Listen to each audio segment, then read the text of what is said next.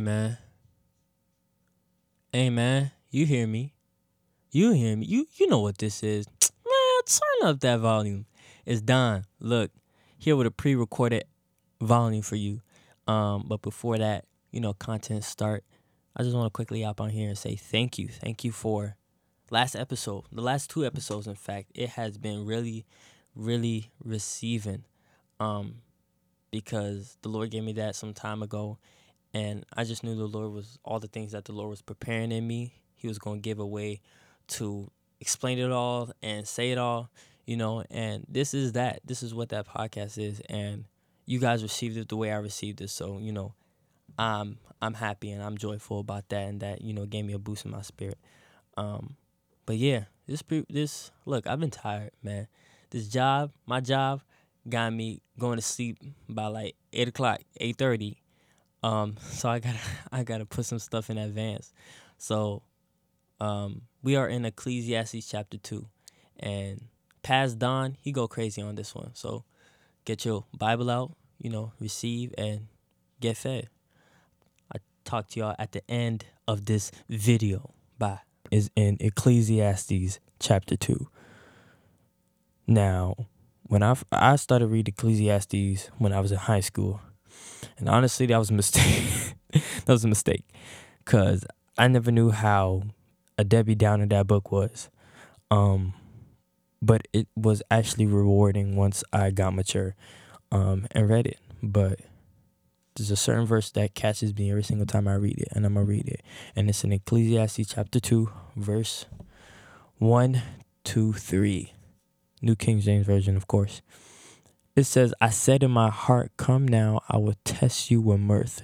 Therefore, enjoy pleasure. But surely this was also vanity. I said of laughter, madness, and of mirth, what does it accomplish? I searched in my heart how to gratify my flesh with wine while guiding my heart with wisdom, and how to lay hold on fully till I might see what was good for the sons of men to do under heaven all the days of their lives.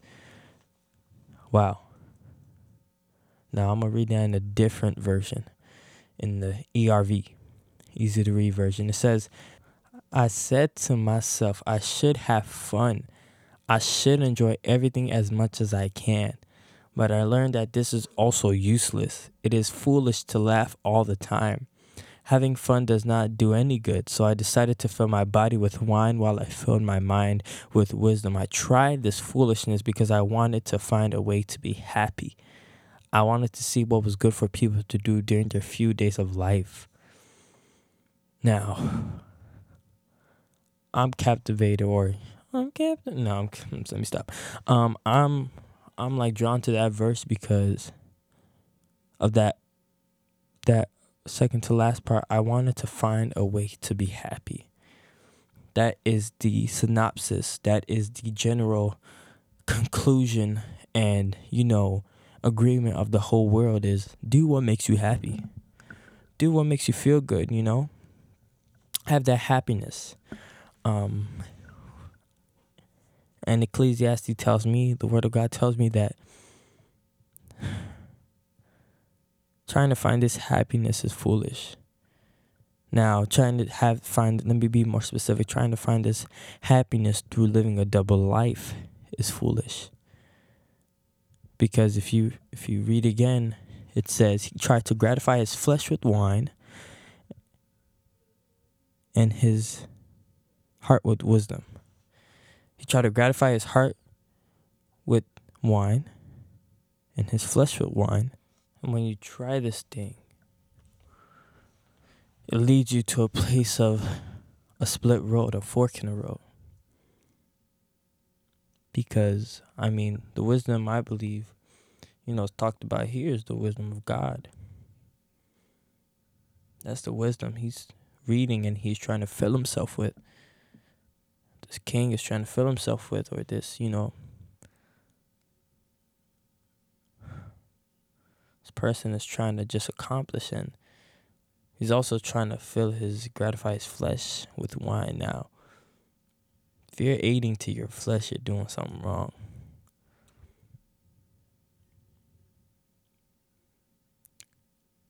And he just goes on in this chapter and talks about how he's planted gardens and he has servants and, you know, he's done these things for his life to make it better.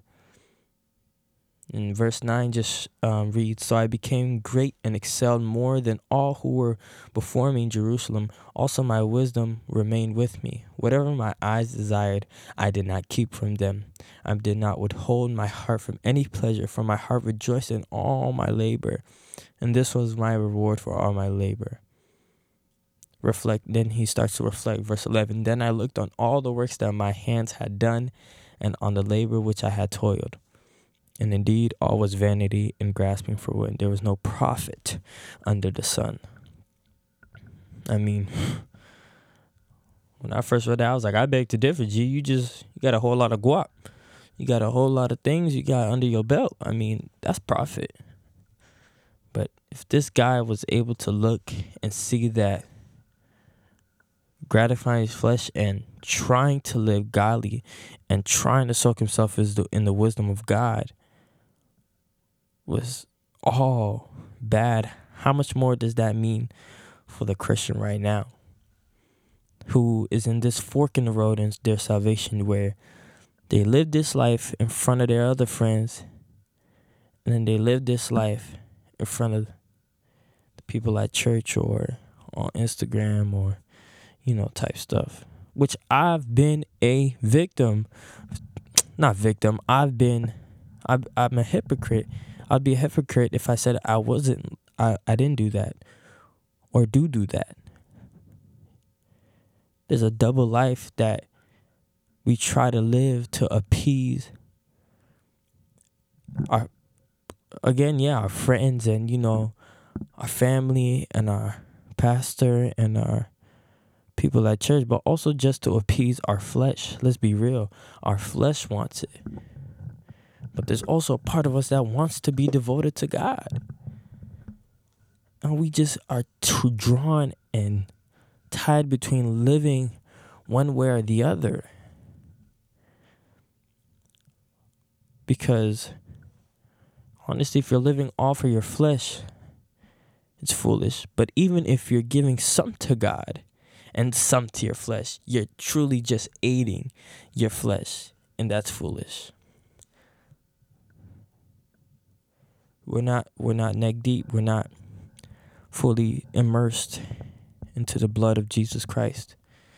If we're trying to gratify and find some sort of happiness with our old life, with trying not to be too sinful, but just a little. Not trying to indulge so much of the world, but just the little with my friends on weekends, and then come to church and live this way and got to be honest with yourself g. Are you really really devoting yourself to the wisdom and the knowledge that is in jesus christ? And if you're not that's a that's a reality check. You got to be reflective and realize that this whole time you weren't profiting the kingdom of god. You were not working out your salvation. You were choking your salvation. I believe you can never your salvation can never be lost. But you are choking it, suppressing it. That ultimately just aided to being standstill in faith. So you never want to be that person who's half in and half out and reflective moment for me. I was that person half in and half out. I even being a little bit more reflective, I feel like I still am that person that is half in and half out. There's still a gap between me and Jesus. So obviously there is in me a double minded thinking person in my mind and then my with my flesh still thinking there's a way to kind of live in the world and be a part of a world and also a part of the church, but snap out of it. it's a prank. snap out of it. It's a joke, you know? But just be reflective with yourself. Not with yourself. Be let let the Holy Spirit convict you. That's what I mean. Let the Holy Spirit convict you. Let the Lord chastise you. Because you're only putting up a front for no one. You're only this you're only um putting up a front for the people that see you in the outward appearance, but the inward, the one that God sees, the person that God knows and created. That person is known by him, is known by God, is known by Jesus. If you accepted Jesus in your life, you know. Even if you didn't, he knows. But if you accepted Jesus Christ as your Lord and Savior, you can't run away from the conviction of the Lord. Truly, if you did, repented and did a 180 from practicing and doing habitual sin to stumbling in sin, and done that 180, the Holy Spirit is going to convict you. You can do one or two things. You can listen, stop living this double life, or you could not and fumble, suppress, choke. Put your put your um put your salvation in a Kurt Angle ankle lock. I mean, you could choke slam. You could, you know, put your. I forgot what is it called? John Cena's oh my god submission move. It used to be called STFU. Um, but the AA is the anyway. oh my goodness. Um, I don't know if I ever released this, but just follow the conviction of the Lord, man. Just just do.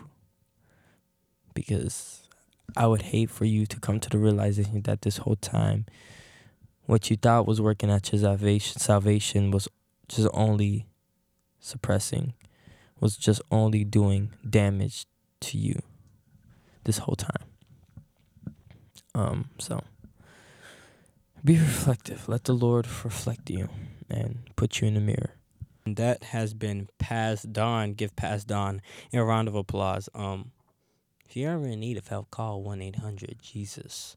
Um, hey man, look, I'm in a I'm in a good mood nowadays, bro. But um, look, I'm excited for this year, man. I'm excited for what the Lord is gonna do.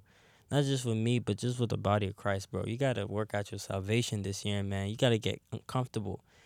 You gotta get some squirrels in your pants, man. You just gotta grow out, work out your faith, man. Um, but I know and, and I believe firmly on what the Lord has personally told me in my quiet time and how He's to work in my life. And even through dry seasons, even through heavy rain and, you know, times of being sorrowful, you know, I got to stand firm on what the Lord has promised me. I got to stand firm on what His Word says and get in my Word deeper. You feel me? So, um, yeah. I'm excited. I'm excited. I got a lot of low key cool episode concepts planned in my head, but again, this is just all the beginning. But follow the IG. So you know where I post. This one you know I'm gonna get a new new episodes out. Duh. So listen. Um, but hey man, I check y'all out. It's been. Peace.